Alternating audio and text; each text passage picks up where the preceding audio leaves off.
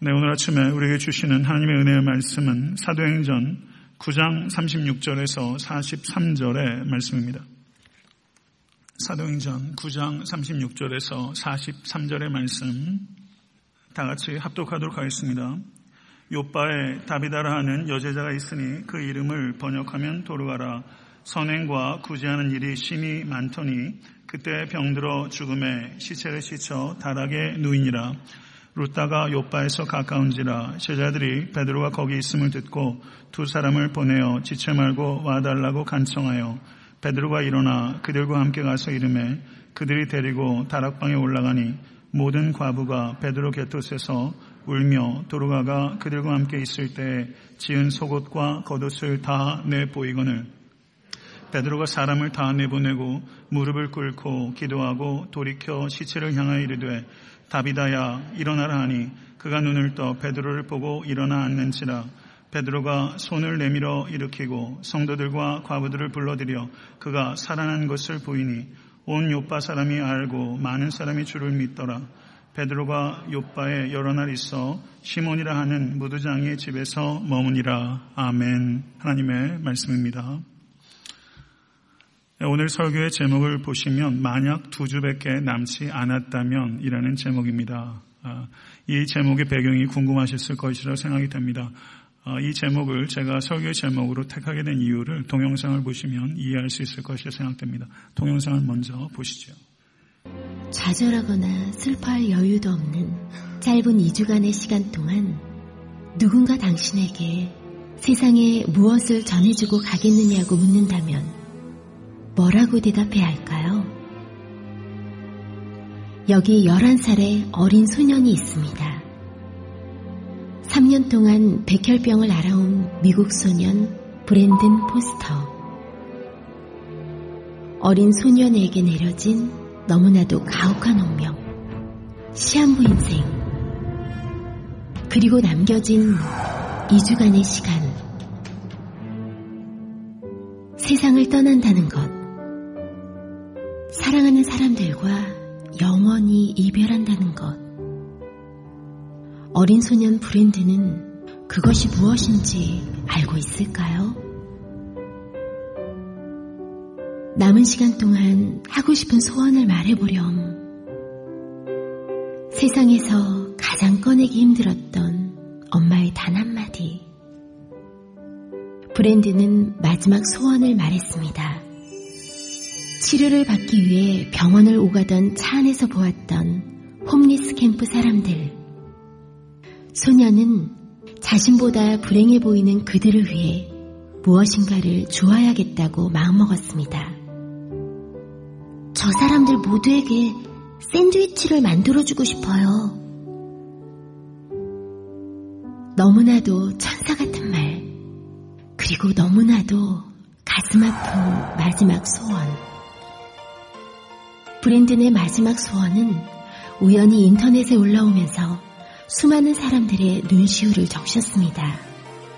그리고 소년의 마지막 소원으로 시작된 브랜든의 샌드위치는 방송을 통해 미국 전역에 알려졌습니다. 급하게 식재료를 싣고 달려온 대형마트의 트럭, 하던 일을 미루어 두고 달려온 이웃 주민들, 미국 전역에서 보내온 사람들의 기부금, 노숙자들에게 건네진 샌드위치 봉지에는 한마디 문장이 적혀 있었습니다. 사랑의 브랜든. 그렇게 2주간의 시간 동안 약 3,500명의 노숙자들은 브랜든의 샌드위치를 받을 수 있었습니다. 브랜든과의 마지막 인터뷰 날, 수많은 노숙자들이 샌드위치를 받았다고 알려주자 브랜드는 너무나 행복해하며 말했습니다. I had a great time. And until it's time, my time is gone, can I keep having a good time? 그리고 다음 날 엄마의 품에서 브랜드는 숨을 거두었습니다.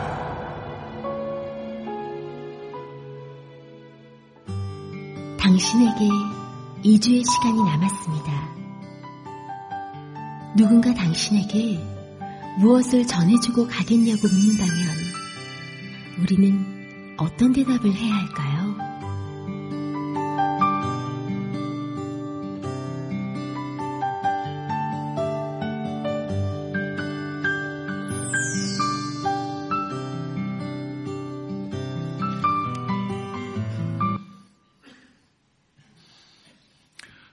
보시는 바와 같이 브랜든 포스터라는 어린 소년이 있었습니다. 1997년 10월 4일에 출생했습니다. 이 아이는 빨리 달리는 것을 좋아했고 높은 곳에 올라가는 것을 좋아했던 매우 평범한 소년이었습니다. 그런데 8살이 되던 2005년도 백혈병 진단을 받았고 그리고 아, 그 후로 3년이 지난 2008년도 11월 21일에 11살의 짧은 생을 마감하고 세상을 떠났습니다. 근데 세상을 떠나기 두 주 전에 의사로부터 이제 두 주 정도밖에는 살 수 없을 것 같다는 이야기가 전해지게 됩니다.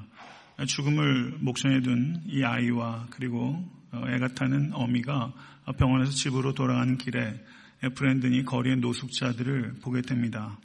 그리고 죽기 전에 그들을 위해서 무엇인가를 주고 싶다는 생각을 했고 어머니에게 샌드위치를 만들어서 노숙자에게 주고 싶다는 소원을 전하게 됩니다. 그리고 그 소식이 우연치 않게 인터넷을 통해서 퍼지게 됐고 그리고 CNN과 AP 통신 등을 통해서 특종으로 다루어져서 전 미국에서 성금이 답지하게 됩니다. 그래서 2주 동안 약 3,500명의 노숙자들에게 브랜든이 샌드위치를 제공할 수 있게 된 것입니다. 그리고 의사의 말대로 2주 후에 아이가 죽게 됩니다.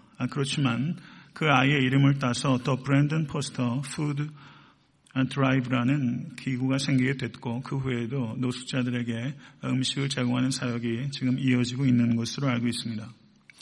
오늘이 2015년도 12월 13일입니다. 이제 다음 주 20일과 27일 두 주밖에는 주일 예배가 없습니다. 우리의 인생에도 브랜든에게처럼 2주 밖에는 남아있지 않은 시간이 오게 될 것입니다. 성도 여러분, 우리에게 두 주만 남았다면 우리는 무엇을 세상에 주고 갈 것인가 하고 묻는 것은 매우 중요한 질문이라고 생각됩니다. 삶의 마지막 순간에 간절히 주고 가기 원하는 것을 지금 주시기로 결단해 보시지 않으셨습니까? 오늘 말씀을 통해서 그 결단, 그 생각 하실 수 있게 되는 계기를 여러분과 제가 얻게 되기를 간절히 바라는 마음으로 설교하고자 합니다. 오늘 성경 본문을 보시면 다비다라고 하는 이름을 가진 여인이 등장합니다. 다비다라는 이름은 아람어입니다. 그 이름을 그리스어로 번역하면 도르가입니다. 이 이름 참 좋은 이름입니다. 다비다 혹은 도르가라는 이 이름이 가지고 있는 뜻은 이게 영양 혹은 가젤이라는 그 짐승을 이름이 바로 도르가 다비다예요. 영양 가젤이 산비탈의 그 미끄러운 그 바위 위를 그 얇고 길다는 다리로 이 영양이 얼마나 깡총깡총 뛰어다니는지 몰라. 이 여인의 이름이 바로 다비다, 도르가 그런 뜻을 가지고 있습니다. 이 다비다의 삶에도 산비탈이 적지 않게 많이 있었을 것입니다. 그녀가 병들어 죽었을 때 그녀의 죽음을 그 장례를 수습하는 남편이 전혀 언급되고 있지 않고 자식들도 언급되고 있지 않은 것을 볼 때 이 다비다란 여인이 남편도 없고 그리고 자식도 없는 과부로 외롭게 그리고 위태롭게 살았던 여인이라는 것을 우리에게 이야기해 주고 있는 것입니다. 이 다비다는 그 이름과 걸맞게 삶의 비탈길 위에서 저가 그러나 씩씩하게 깡총깡총 뛰어다니면서 의미 있고 아름답게 삶을 이끌어온 참 귀한 여인, 그 여인이 바로 오늘 본문의 답이다. 도로가인 것입니다. 저는 11살의 이 어린 소년 브랜든 포스터가 두 주밖에 살 수 없다는 것을 알았을 때 저가 무엇인가를 세상에 주고 떠나기 원했던 것처럼 이 다비다도 죽기 2주 전에 무엇을 주고 떠나고 싶었을까를 한번 묵상해 보게 됩니다. 분명히 그런 생각을 했을 법합니다. 36절은 다비다를 여제자 성경언어로 마세트리아라고 말하고 있습니다. 마세트리아 여제자라고 표현되고 있는 표현은 성경에서 유일하게 이 다비다에게만 여제자라는 표현이 아너링 하고 있는 것을 볼 수 있습니다. 이것은 다비다의 삶이 모든 믿는 성도들에게 귀감이 될 만한 삶이었기 때문에 하나님께서는 그를 여제자라고 부르고 계신 것입니다. 이 여제자 다비다의 삶의 특징은 심이 많은 선행과 구제였습니다. 성도 여러분, 우리는 선행과 구제로 구원받은 사람들이 아닙니다. 우리는 예수 그리스도의 은혜로 구원받은 사람들입니다. 그러나 예수 그리스도의 은혜로 구원받았다는 것을 진심으로 받아들이는 성도는 선행과 구제에 힘을 쏟게 되어 있는 것입니다. 선행과 구제는 구원의 조건이 아니라 구원의 증거로 나타나게 되는 것입니다. 그런데 다비다가 병들어 죽었습니다. 인생을 이렇게 표현한 사람이 있더라고요. 인생은 여러분 제가 미국에 유학 가서 제일 좋았던 게 중국 부페예요. 한국엔 그런 거 없잖아요. 아, 그러니까 그, 그 뭐 습 같은 것도 막 네 번, 다섯 번 먹으니까 중국 주인이 저를 되게 째려봤어요. 유학생들 가면 아예 거덜을 내거든요. 이상하게 표정이 안 좋아요. 3년 단골이었는데 제가 다른 학교 졸업할 때까지 와서 인사를 안 하더라고요. 부페 가면 골라 먹을 수 있어요. 근데 인생은 부패 식단이 아니라는 거예요. 골라 먹을 수가 없어요. 인생은 세트 메뉴래요. 주는 대로 받아 먹어야 된대요. 인생이라는 게 내가 골라 골라 할 수 있으면 얼마나 좋겠어요. 근데 부패 식단이 아니라 주는 대로 받아야 되는 세트 메뉴 같은 게 인생이고 그게 일반적인 삶의 정상적인 삶의 모습일 뿐만 아니라 모든 그리스도인들도 우리가 밥상 우리가 먹고 싶은 대로 못 먹습니다. 다비다가 아무리 선행을 하며 아름답게 살았어도 저가 병들어 죽었어요. 그게 삶의 정상적인 한 부분입니다. 그런데 다비다가 몸이 그렇게 쇠해졌을 때 자기가 어느 시점이 되면 돌이킬 수 없다는 것을 감지하는 법입니다. 그러면 저가 마지막 눈을 감기 전에 나는 무엇을 주고 갈 것이, 가야 할 것인가에 대한 생각을 했을 것이고 저는 제가 묵상하기로는 마지막에도 그가 살아왔던 것처럼 과부를 위해서 속옷과 겉옷을 바느질로 짓지 않았을까. 그리고 마지막 옷을 완성하고 저가 눈을 감지 않았을까. 제 개인적으로 그렇게 묵상을 해보는 것입니다. 다비다의 삶은 감동적인 인생이었지만 다비다의 죽음의 과정은 더 많은 이들에게 감동을 주었을 것입니다. 그런데 다비다가 세상을 떠날 때 다비다는 혼자 운명하지 않았습니다. 그녀가 마지막으로 눈을 감으면서 어떠한 유언을 남겼을까 한번 생각해 봤습니다. 지난주에 헨리 나우엔에 대해서 얘기하면서 헨리 나우엔이 죽음 직전에 나는 참으로 행복했다. 이렇게 헨리 나우엔이 말을 했어요. 저는 다비다가 나는 참으로 행복했습니다. 라고 말하지 않았을까 묵상해 봐요. 서로 그렇지 않았더라도 다비다의 인생을 행복한 인생이라고 말할 수 있을까요? 아니면 불행한 인생이라고 말할 수 있을까요? 어느 쪽이라고 생각하세요? 인간적인 눈으로 보면 다비다 인생 박복합니다. 행복하다고 말할 수 없어요. 그러나 믿음의 눈으로 보면 다비다 인생 행복한 인생입니다.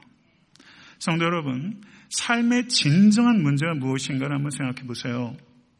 힘겹지 않은 인생은 없습니다. 겉으로 보기에는 멀쩡해 보여도 사실 얘기 들어보면 힘겹지 않고 걸어가는 사람 한 사람도 없어요. 비틀거리지 않고 걸어가는 인생이 어디 있으랴. 이게 한 시인의 이야기예요. 비틀거리지 않고 걸어가는 인생 없습니다.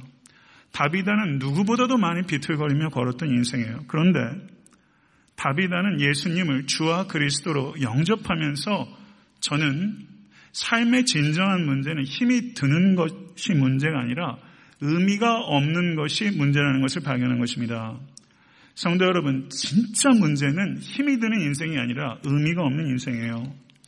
예수 그리스도 안에서 다비다는 인생의 참된 의미를 발견했고 저가 병들고 죽는 순간까지 그 의미에 충실하게 살았습니다. 다비다는 행복한 여인이었어요. 소년 브랜든 포스터가 죽었을 때 지금 제가 보여드린 영상에는 언급되어 있지 않지만 CNN 인터뷰를 제가 한번 봤습니다. 그랬더니 CNN 인터뷰 한 미국 중년 여성이 이렇게 이야기를 하더라고요. He knows his life has meaning. 이렇게 말하면서 울먹거리더라고요. 그 브랜드는 자기의 삶에 의미가 있다는 것을 알았습니다. 이렇게 말하면서 울먹거리더라고요. 성도 여러분, 다비다의 삶은 의미로 충만한 삶이었습니다. 저는 목사로서 목사는 성도들의 영적 아비입니다. 목사로서 성도님들의 삶 가운데 제가 바라는 바램이 있다면 그 중에 하나는 이 자리에 계신 모든 성도님들이 죽을 때 내 인생은 의미가 없었어. 라고 회상하는 아픔을 겪지 않게 되기를 바랍니다. 우리가 다 세상 떠날 시간이 와요. 그때 내 인생은 의미가 있었어. 라고 회상하는 축복이 여러분과 저에게 임할 수 있게 되기를 간절히 바랍니다. 다비다가 죽자 그녀의 친구들이 다비다의 시체를 씻어 다락방에 누였습니다. 그리고 루따에 있는 베드로에게 두 사람을 급히 보내서 정가를 넣어서 와달라고 요청합니다. 이들은 어찌하면 하나님께서 죽은 다비다를 다시 원하시면 살릴 수 있다라는 믿음을 가졌거나 적어도 자신의 삶을 희생해서 섬겨주었던 다비다의 장례식을 사도를 불러서 장례식을 함으로 인해서 다비다의 마지막 가는 길을 정중하게 보내고 싶었던 마음이 있었을지도 모릅니다. 정가를 받은 베드로가 일어나서 그들과 함께 갔습니다. 성도 여러분, 베드로는 부활의 주님을 만나고 성령을 체험하기 전에는 다른 사람의 필요에 벌떡벌떡 일어나는 그런 사람이 아니었습니다. 그러나 성령을 체험하고 성령에 충만해지자 베드로는 다른 사람의 필요에 민감해졌던 것입니다. 중생한 성도의 특징은 다른 사람의 필요에 민감해지는 것입니다. 이것이 일반적인 특징입니다. 이러한 특징이 여러분의 삶 가운데 있으십니까? 성도 여러분, 한 사람이 어떻게 살았는가 하는 것을 여실히 보여주는 장면은 그 사람이 죽을 때입니다. 이스라엘의 지도자 모세가 죽었을 때 이스라엘 백성들이 30일 동안 슬프게 애곡했다고 신명기 34장 8절은 말하고 있고 사도행전 8장 2절을 보셔도 스테반이 순교하자 경건한 자들이 울었다라고 성경은 말씀하고 있습니다. 이 세상에는 많은 죽음들이 있습니다. 어떤 사람이 죽으면 속으로 그놈 참 잘 죽었네 하는 죽음이 있어요. 안타깝게도. 그리고 어떤 죽음은요, 하등의 마음에 감정이 일어나지 않는 죽음도 있습니다. 그런데 어떤 죽음은 우리가 부활의 믿음을 갖고 있음에도 불구하고 애석해하는 죽음이 있어요. 조금만 우리 곁에 계셨으면 좋았을 텐데. 조금만 더 계셨으면 많은 기여를 하셨을 텐데 하는 애석해하는 죽음이 있는 것입니다. 성도 여러분, 로빈 S. 샤르마라는 사람이 쓴 책 중에 내가 죽을 때 누가 울어줄까라는 책이 있습니다. 그 책에 이런 내용이 있습니다. 얘야, 내가 태어났을 때 너는 울음을 터뜨렸지만 사람들은 기뻐했단다. 내가 죽을 때에는 사람들은 울음을 터뜨리지만 너는 기뻐할 수 있도록 살기를 바란다. 이해하셨어요? 아이가 세상에 태어나면 아이가 응애하고 웁니다. 그런데 주변 사람들은 기뻐해요. 그리고 어떤 인생은 죽을 때 주변의 사람들은 애석해 하지만 그 사람은 기쁘게 죽는 죽음이 있어요. 그렇게 살도록 삶을 이끌어라. 이게 부모와 자식에게 주는 말이에요. 성도 여러분, 성도님께서 죽을 때 주변 사람들이 어떤 반응을 보이게 될 것인가 하는 것을 생각해 보신 적 있으십니까? 만약에 없으시다면 한 번쯤은 생각해 볼 가치가 있는 생각입니다. 다른 사람들의 진정한 애도 속에 그러나 자신은 기쁘게 잠들 수 있는 축복이 여러분과 저에게 임할 수 있게 되길 간절히 바랍니다. 잘 죽는 것이 잘 사는 것 이상으로 중요한 것입니다. 다비다의 친구들은 다비다가 죽었을 때 지어진 속옷과 겉옷을 베드로에게 보여줬습니다. 그 안에 가득한 가부들이 그 옷을 내보여주는 장면을 한번 생각해 보세요. 제 개인적으로는 다비다가 마지막에 지어진 속옷과 겉옷을 받은 과부가 제일 크게 울었을 것 같아요. 베드로 사도님, 이 옷이 다비다 자매가 죽기 전까지 만든 속옷과 겉옷입니다. 이렇게 말하면서 베드로에게 하염없이 눈물을 흘리면서 자기 옷을 보여줄 법하지 않습니까? 다비다의 인생에 감동을 주는 것은 다비다가 풍족한 사람이 아니었기 때문입니다. 다비다는 가난했습니다. 그러나 자신의 가난을 통해서 타인의 가난에 대한 눈이 열렸고 다비다는 많이 울었던 사람입니다. 그러나 자신의 눈물을 통해서 다른 사람들의 눈물을 볼 수 있는 눈이 열렸고 다비다는 많이 외로웠던 여인입니다. 자신의 외로움을 통해서 타인의 외로움을 볼 수 있게 된 여인입니다. 성도 여러분, 우리에게 주어지는 아픔이 다른 사람들을 아픔을 볼 수 있는 눈이 되는 것입니다. 성도 여러분, 주중에 우리 교회 한 권사님께서 허리가 아프셔가지고 몇 주 동안 교회를 못 나오셨어요. 그러다가 교회를 오셨어요. 그래서 제 방에 오셨어요. 제가 기도해 드렸어요. 제가 허리 디스크로 입원 한 번 하고 수술했잖아요. 그랬더니 제 방에 오시면서 막 우시는 거예요. 목사님이 얼마나 아프셨겠는지 이제 알겠다고. 그러시더라고요.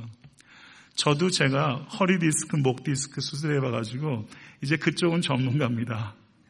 그게 얼마나 아픈지 알아요. 제가 아파봐서 아는 거예요.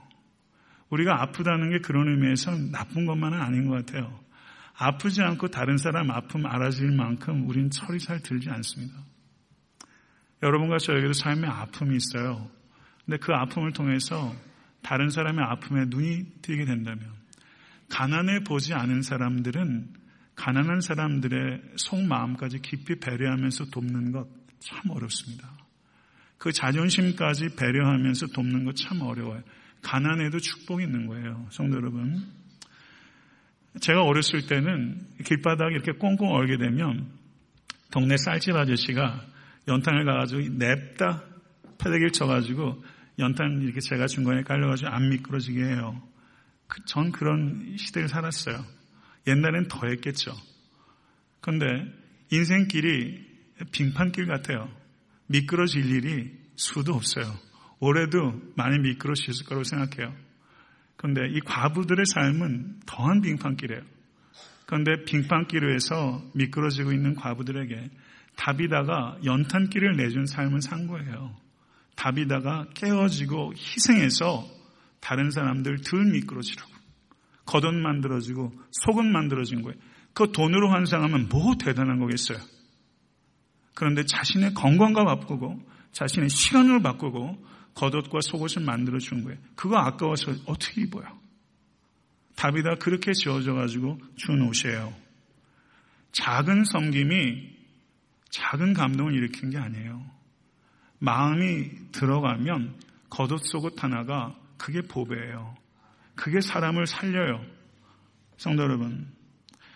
이 다비드에겐 큰 돈 없었습니다. 대단한 은사 없었어요.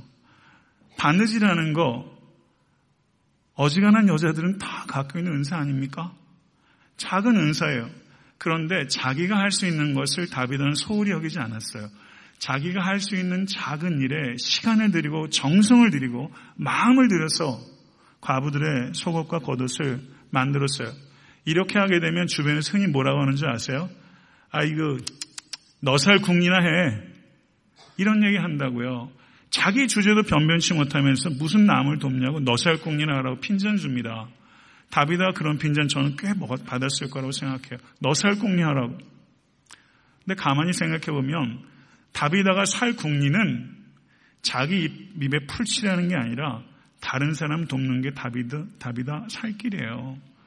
우리가 살 길은요, 내 문제에 매몰돼가지고 헉헉거리면서 성도 여러분 입에 풀칠하면서 사는 게 아니라 다른 사람께 줄 때 우리가 살아요. 그게 살궁리예요.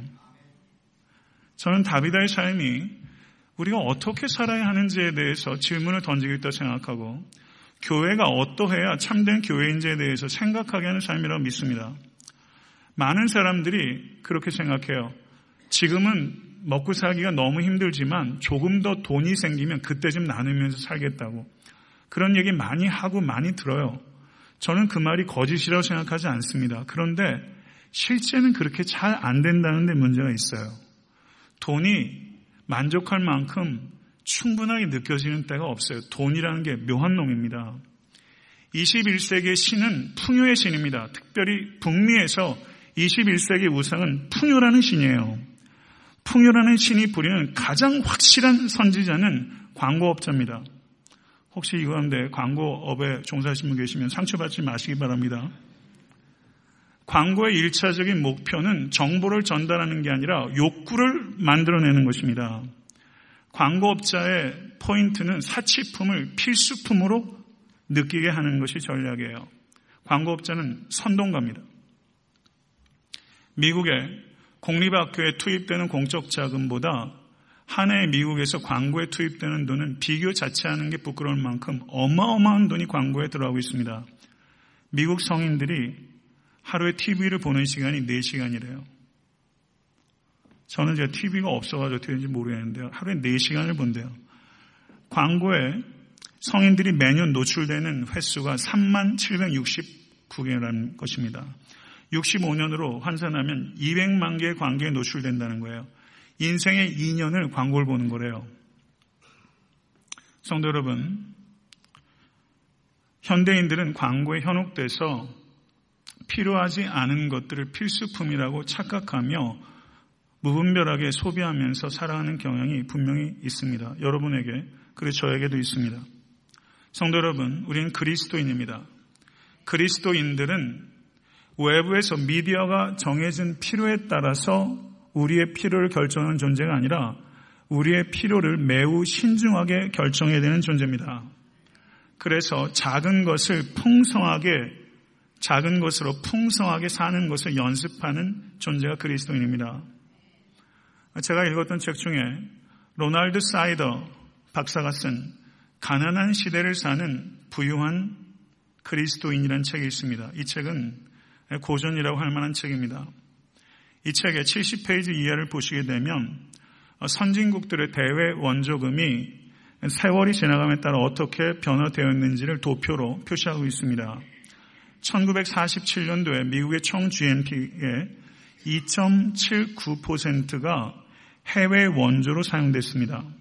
그런데 1960년이 되자 2.79%가 0.53%로 급락했고 그리고 2003년도에는 총 GNP의 0.14%만이 해외 원조금으로 미국이 사용하고 있다는 것입니다. 그래서 로날드 사이더 하는 말은 미국은 부유해질수록 더 적게 나누고 있습니다. 라는 결론입니다. 그리고 서유럽과 일본의 GNP의 동향과 그리고 대외 그 원조하는 금액들을 역시 도표로 표시하고 있는데 미국만의 문제가 아니라 전 세계 선진국들이 부자가 되면 될수록 더 작게 나누고 있다는 것입니다. 제가 이 말씀을 드린 이유는 개인도 똑같다는 것을 말씀을 드리는 것입니다. 우리가 조금만 더 돈이 생기면 더 많이 나누겠다고 이야기를 하고 있지만 사실상은 더 많은 돈을 갖게 되면 저 적은 비율로 다른 사람을 돕습니다. 허구입니다. 우리가 더 많이 소유를 하게 되면 나눔이 증가하는 것이 아니라 더 많이 갖게 된 재화를 가지고 더 많은 재물을 획득하는 수단으로 악용하게 되고 가난한 자들을 더 착취하고 있는 것이 현실입니다. 이것이 한국의 현실이고 미국의 현실입니다. 성도 여러분, 잠언 3장 27절에서 28절의 말씀을 보시면 내 손이 선을 베풀 힘이 있거든 마땅히 받을 자에게 베풀기를 아끼지 말며 내게 있거든 이웃에게 이르기를 갔다가 다시 오라 내일 주겠노라 하지 말라라고 말씀하고 있습니다. 내일 주겠노라 하지 말라. 성도 여러분, 내일 여유가 생기면 내일 주겠다 하지 마시고 오늘 빈궁한 형제 자매가 찾아오게 되면 여러분 손에 있는 작은 것을 나누는 삶을 실천하기로 결단하는 이 아침 될 수 있게 되기를 간절히 바랍니다. 예수님께서는 누가복음 12장 33절에서 너의 소유를 팔아 구제하여 낡아지지 아니하는 배낭을 만들라. 곧 하늘에 둔 바 다음이 없는 보물이니 거기는 도둑도 가까이 하는 일이 없고 좀도 먹는 일이 없느니라 라고 말씀하고 있습니다. 성도 여러분, 다비다는 보물을 쌓아야 하는 곳에 보물을 쌓은 여인입니다. 보물의 진정한 가치는 보물의 질이나 보물의 양에 있는 것이 아니라 보물을 쌓는 장소에 있는 것입니다. 그런데 거의 모든 사람들이 보물 자체를 귀히 여기고 보물을 쌓는 장소는 경이역입니다. 정말 중요한 것은 보물을 쌓는 장소입니다. 스위스 은행에 보물을 쌓는 것이 아니라 천국 은행에 보물을 쌓아야 되는 것입니다. 올 한 해를 되돌아보면서 여러 성도님들께서 내가 한 해 동안 수입이 얼만가 하는 것에 대해서는 지대한 관심을 가지면서 내가 다른 사람을 구제하는 일에 얼마만큼 사용하는가라는 것에 대해서는 얼만큼 관심을 갖고 계십니까? 이것에 대해서 한번 한 해를 되돌아보실 수 있는 은혜가 여러분과 저에게 있을 수 있기를 간절히 바랍니다. 잘못된 장소에 쌓는 돈만큼 위험한 게 없습니다. 이 세상에서 제일 위험한 것은 총이 아니라 돈입니다. 잘못된 장, 장소에 쌓인 돈, 그것이 가장 위험합니다. 돈의 위험은 여러 가지가 있지만 그 중에서 가장 대표적인 위험은 두 가지입니다. 한번 따라 하시죠. 거짓된 자만심, 거짓된 안정감, 돈의 위험 두 가지예요. 거짓된 자만심, 거짓된 안정감, 쌓인 돈을 보면서 하나님을 잊어버리고 없는 자들을 업신여기고 관계가 깨어집니다. 교회 밖에만 이런 일이 있습니까? 아닙니다. 교회 안에서도 비일비재합니다. 돈이 생기면 돈을 의지하고 자고하는 것이 죄된 본성입니다. 성도 여러분, 매우 위험합니다. 그래서 이 위험에서 벗어나도록 하기 위해서 사도 바울께서 디모데전서 6장 17절에서 18절에 내가 이 세대에서 부한 자들을 명하여 마음을 높이지 말고 정함이 없는 재물에 소망을 두지 말고 오직 우리에게 모든 것을 후히 주사 누리게 하시는 하나님께 두며 선을 행하고 선한 사업을 많이 하고 나눠주기를 좋아하며 너그러운 자가 되라. 아멘. 돈의 위험에서 벗어날 수 있는 살 길을 사도 바울께서 제시한 거예요. 믿으십니까? 성도 여러분, 제가 질문을 하나 드리죠. 정말 믿으시는 성도께서는 아멘 하세요. 쉬운 얘기 아닙니다. 성도님께 주어진 물질은 하나님의 것이며 성도님들은 다만 물질의 청지기임을 진심으로 받아들이십니까? 아멘. 그런데 세상이 왜 이렇게 안 변하는 거예요? 이걸 정말 받아들이는데 세상이 왜 이런 거예요 도대체? 교회는 왜 이렇죠? 정말 물질의 주인이 하나님이시며 우리는 다만 물질의 청직이라는 것만 받아들인다면 이건 혁명적인 변화가 일어나는 것입니다. 사실은 성도도 교회도 이것 받아들이지 않고 있는 거예요. 성도 여러분, 우리에게 주어진 물질은 하나님의 것입니다. 그렇기 때문에 최우선적으로 그 물질은 하나님의 몫이 있는 것이고, 그리고 지극히 작은 자의 몫이 있는 것이고, 그리고 나의 몫이 있는 것입니다. 성도 여러분, 바른 헌금 생활의 중요성에 대해서 가리키는 것은 목사의 거룩한 책무입니다. 교회를 건축하거나 교회를 이전할 때 헌금을 얘기하는 것은 그거는 조금 시기적으로 적절하지 못합니다. 저는 교회를 이전할 때도 그런 것을 설교한 바가 없습니다. 그러나 제가 오늘 바른 헌금 생활에 대해서 간략하게 그러나 핵심적으로 말씀을 드리려고 하는 것입니다. 성도 여러분, 바른 헌금 생활을 안 하는 것은 하나님의 것과 가난한 이웃의 것을 도적질하는 것입니다. 하나님의 말씀입니다. 헌금은 헌신입니다. 헌금만 빼고 헌신한다는 것은 있을 수 없습니다. 물질의 헌신이 없이 신앙의 성장 있을 수 없습니다. 불가능합니다. 바른 헌금 생활을 하지 못하는 여러 가지 이유들이 있을 수 있다는 건 압니다. 개개인의 삶의 형편을 보면 정말 힘겹게 드리고 있다는 것도 알아요. 왜 모르겠어요. 성도 여러분, 그렇지만 바른 헌금 생활, 바른 헌금 생활이 뭔지에 대해서는 각자 생각해 보십시오.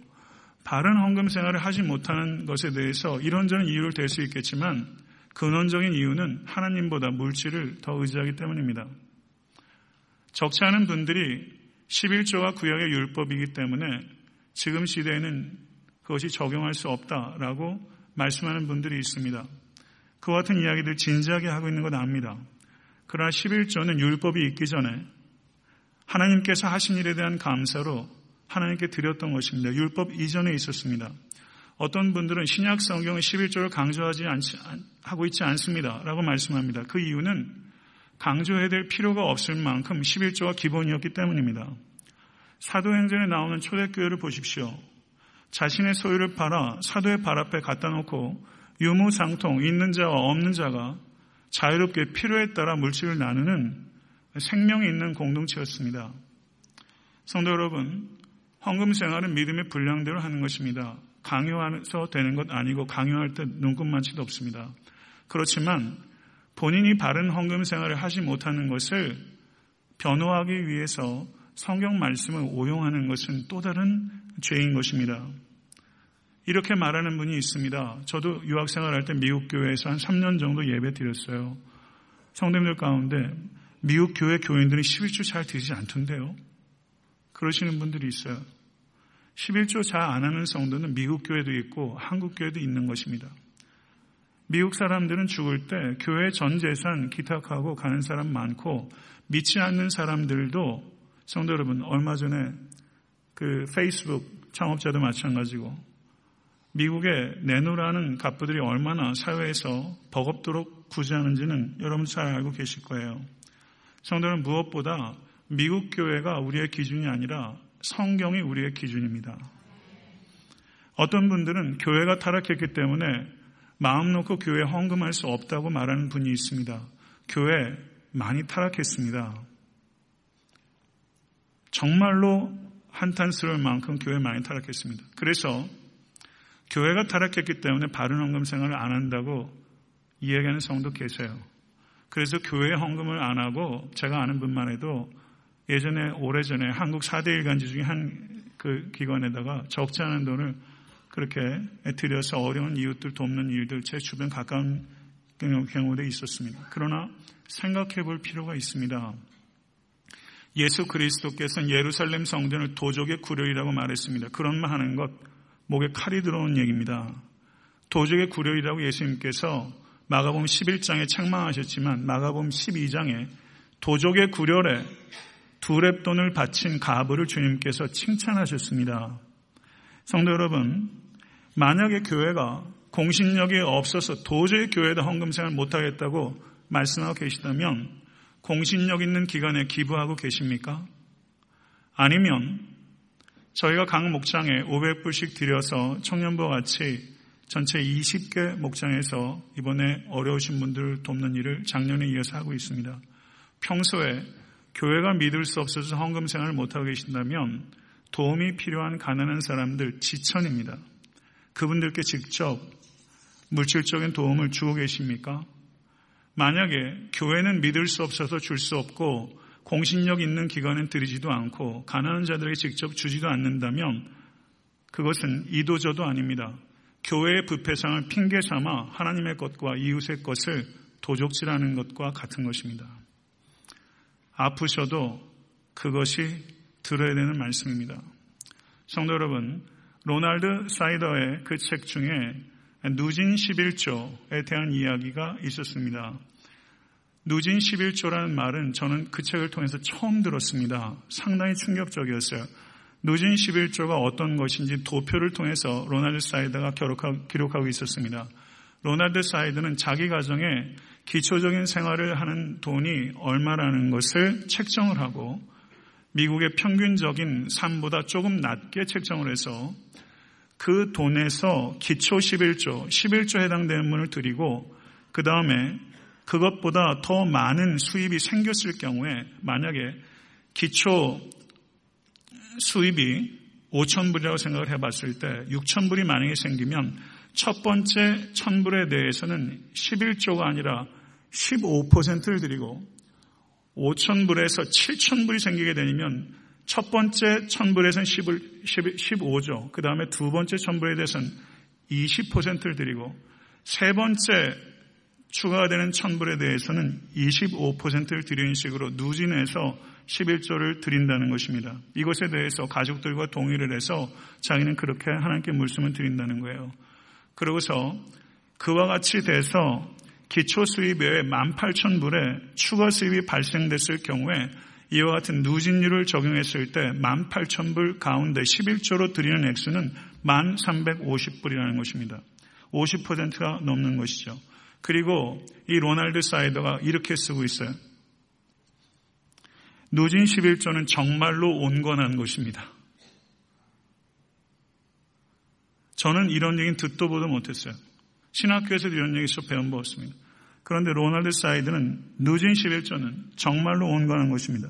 너무 온건해서 성경의 가르침을 제대로 따르고 있는지 걱정스러울 정도입니다. 라고 말하면서 풍요와의 전쟁에 이기기 위해 우리는 더욱 급진적일 필요가 있으며 누진 11조를 하나의 대안으로 우리가 받아들인다면 교회는 가난한 자들의 삶의 형편을 혁명적으로 도울 수 있게 될 것입니다. 라고 말을 했어요. 저는 이 이야기를 이런 실천적인 대안을 생각하고 고민하고 있다는 것에 대해서 많이 공감을 했고요. 그리고 굉장히 신선하게 받아들였고 그리고 이것이 비성경적이라고 생각하지 않습니다. 우리가 할 수 없고 하지 않는다고 해서 비성경적이라 말할 수 없습니다. 훨씬 성경적인 원칙에 부합한 것이라고 저는 개인적으로 생각했습니다.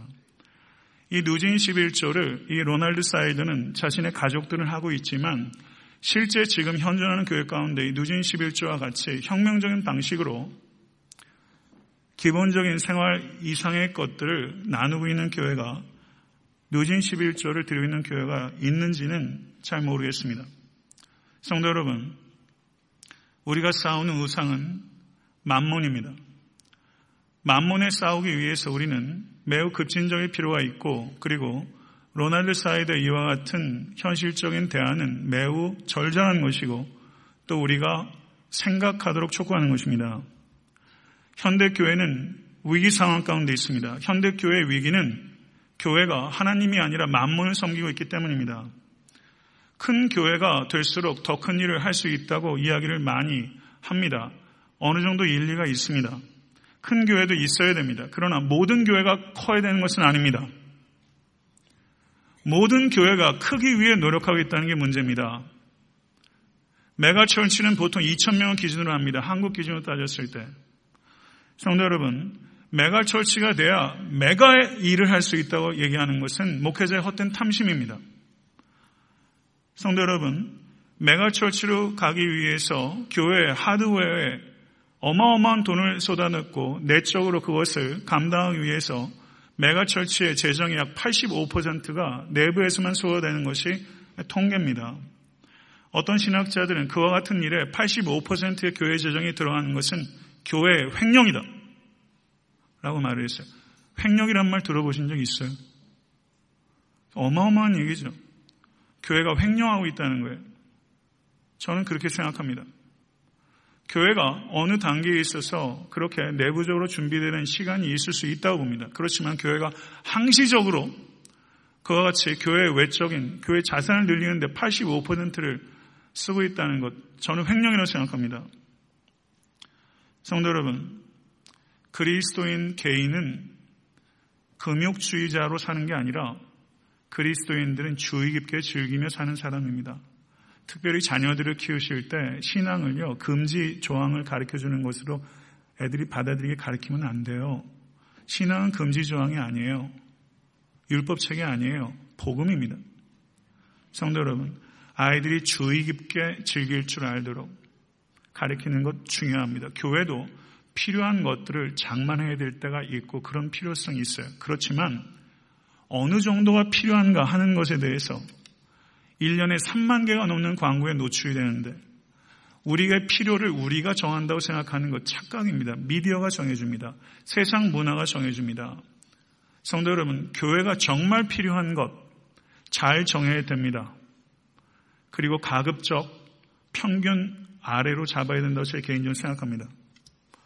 에탄트 성인 교회가 교회 안팎에서 제가 종종 듣는 얘기가 교회가 대형 교회가 되어가고 있다는 얘기 제가 종종 들어요. 아직 교회 규모가 그렇게 얘기하기에는 아니죠. 제가 대형 교회를 이끌어갈 그릇도 못 됩니다. 대형 교회에 대한 비전 저 없습니다. 저는 건강한 중형 교회입니다. 제가 분명히 말씀드릴 수 있는 것은 저와 교회 리더십 그리고 앞으로 있게 될 교회 리더십도 하나님의 돈을 횡령하는 일 절대 없을 겁니다. 성도 여러분, 교회는 하나님께서 이 땅에 동호회하라고 주신 공동체가 아닙니다. 편안한 동호회가 아닙니다. 교회는 하나님께서 세상에 도전하는 대한 공동체로 그리고 세상에 없는 대한 공동체로 하나님께서 우리에게 허락하신 것입니다. 믿으시면 아멘 하세요. 세상, 세상에 도전하는 대한 공동체로 그리고 세상에 찾아볼 수 없는 대한 공동체로 하나님께서 이 땅에 허락하신 하나님의 걸작품입니다. 세상은 사람보다 물질을 중요시 여깁니다. 적지 않은 교회가 사람보다 물질을 중요시 여깁니다. 만mon과 싸우는 것은 개인의 힘으로 싸울 수 없습니다. 개인의 힘으로 싸워 이길 수 있을 만큼 만몬이 호락호락하지 않습니다. 공동체의 힘으로 싸워야 됩니다. 그러면 공동체가 강력해야 됩니다. 그런데 이 공동체가 가끔 모여서 테니스나 치고 가끔 모여서 커피숍에서 커피 마시면서 가벼운 얘기들 정답 나누는 정도로 만몬과 싸울 수 있는 강력한 공동체가 되지 않습니다. 같이 모여서 운동도 하시고 커피도 드세요. 그것도 안 하는 것도 문제지만 그것 가지고 교회가 만몬과 싸우시는 공동체가 된다는 것은 그거는 그거는 신기루예요. 그렇게 되지 않아요. 성경적 신앙을 추구하고 계십니까? 왜 이렇게 아멘 소리를 적어요? 성경적 신앙 추구하고 계세요? 성경적 삶이 참된 삶이라고 믿으십니까? 믿으십니까? 그 삶은 개인의 힘으로 안 돼요. 개인의 힘으로 세상 원리에 부딪히다 보면 회의가 생겨요. 힘이 딸려요. 포기하게 되는 거예요. 개인의 힘으로는 절대 성경적 원리를 살아낼 수 없습니다. 공동체 힘으로 싸워야 되는 것입니다. 이 공동체 힘이 세상과 싸우기 위해서는 공동체가 가지고 있는 친교의 질이 달라져야 됩니다. 우리가 나누고 있는 친교의 질 가지고는 교회가 될 수 없습니다. 거기에 문제가 있는 거예요. 우리가 가지고 있는 친교의 질은요, 동호회만큼도 안 돼요. 잘 모이는 동창회만큼도 안 돼. 그게 우리 교회, 많은 교회들이 가지고 있는 친교의 질입니다. 그래서 머릿속으로는 참 어마어마한 생각들을 하고 있는데 교회 공동체의 질이 현저하게 낮기 때문에 그렇게 못 살아요. 그렇게 살기 위한 공동체가 되기 위해서는 시간이 걸려요. 같이 고민해야 되고 같이 울어야 되고 같이 씨름해야 되고 한계에 부딪혀보고 해야 근육이 생기고 그런 공동체 만들 수 있습니다. 저는 그런 공동체를 만들어가는 고민 중이에요. 이 고민에 많은 성도인 동참해 주시길 바래요. 숫자의 문제가 아닙니다. 공동체답지 못한 만명 교회 아무것도 못합니다. 정말 공동체의 질을 고민하고 만mon과 싸워서 시대의 문화에 거슬러 올라갈 수 있는 가장 강력한 교회다운 교회를 만들기 위해서 같이 고민하는 100명. 그게 교회입니다. 말씀을 맺겠습니다. 제가 본 책에 있는 데이터예요. 몇 년 전의 데이터예요. 아프리카에서 매달 6천 명이 에이즈로 죽는답니다. 1,700만이 제가 읽은 책의 그 기준을 따지는 겁니다. 이미 죽었고 1,200만의 아프리카 아이들이 어머니나 아버지 혹은 부모를 모두 잃었습니다. 실제 실화입니다. 아비와 어미가 모두 죽은 9살짜리, 10살짜리 두 소녀가 에이즈로 죽어가는 남동생을 데리고 할머니에게 찾아갔어요. 할머니 좀 도와주세요. 그랬더니 할머니가 이 아이들을 내쳤어요. 왜 할머니가 이 아이들을 돌봐주지 않았냐면 이 할머니에게는 이미 부모가 다 죽은 부모가 다 에이즈로 죽은 손자 손녀들이 다섯 명이 이미 있었기 때문이에요. 그 아이들을 돌보고 있었기 때문에 이 아이들을 내쳤어요. 그리고 아홉 살, 열 살짜리 소녀들이 나갈 때 이 할머니가 나무 상자를 하나 줬어요. 그 나무 상자가 뭐였겠습니까? 에이즈로 죽어가고 있는 손자 관을 준 거예요. 할머니가 자기 손자 관을 내준 거예요. 이것이 우리가 살고 있는, 우리가 외면하고 있는 이 시대의 모습입니다. 우리가 이 일에 무엇을 할 수 있을지 잘 모르겠어요. 성도 여러분, 내년에 저희가 아마존으로 성교사를 파송한 일들은 자기 손주에 관을 주는 사람들을 조금 돕고자 하는 몸부림을 생각할 수 있다고 봅니다. 성도는 미국에서 있었던 결혼식입니다. 신랑의 나이가 69세였고요. 휠체어를 타고 결혼식장에 들어왔어요. 신부의 나이는 66세였어요. 그런데 놀라운 것은 이 69세 할아버지와 66세 할머니가 초혼이었어요. 만난 지 얼마 안 된 게 아니라 20대 때부터 서로 사랑했어요. 그런데 69세가 돼서 결혼하게 됐어요. 두 사람이 무슨 생각을 했냐면 돈 걱정 없을 때까지 돈을 모으고 결혼하자고 한 거예요. 40년 동안 뼈 빠지게 돈 모아가지고 휠체어 타고 들어온 거예요. 그리고 결혼했어요. 성도 여러분, 경제적으로 안정된 다음에 결혼하자. 경제적으로 안정된 다음에 구제하자. 똑같은 얘기입니다. 휠체어 타고 다닐 때 구제하시겠어요? 다비다의 바느질 같은 작은 은사가 여러분에게 없어요. 그만한 것 줄 수 있는 거 있어요. 오늘 도우세요. 천국에서 맛볼 수 없는 기쁨은 구제의 기쁨입니다. 거기에는 구제할 사람이 없어요. 11살짜리 브랜든이 우리에게 가르친 교훈이 있어요. 11살짜리도 마지막 삶의 끝에 무엇을 줄 수 있을까를 생각하는 법입니다. 모쪼록 무엇을 줄 것인 거를 생각하는 연말이 될 수 있기를 간절히 바라고 항상 주는 자가 되실 수 있게 되기를 우리 주 예수 그리스도 간절히 축원합니다. 네, 찬양팀 올라오시고요. 우리 기도했으면 좋겠습니다. 기도하실 때 성도 여러분 주변에 가난하고 곤고한 사람들은 참 많습니다. 전도 대상자예요. 그런 분들에게 가서 복음 증거하고 도우면 전도가 돼요. 그런 분 찾으시겠습니까? 그런 분에게 찾아가셔서 우리가 물질보다 먼저 줘야 되는 것은 복음입니다. 복음을 주시고 우리의 복음이 생명에 있다는 것을 증명하는 방식으로 물질을 주세요. 그들에게 겉옷과 속옷을 주세요. 그 결단하시겠습니까? 그럼 여러분의 삶은 의미가 있는 것입니다. 잘 사는 겁니다. 그런 삶 살 수 있게 해달라고 오늘 기도하시 결단하실 수 있게 되길 바랍니다. 다시 기도하겠습니다.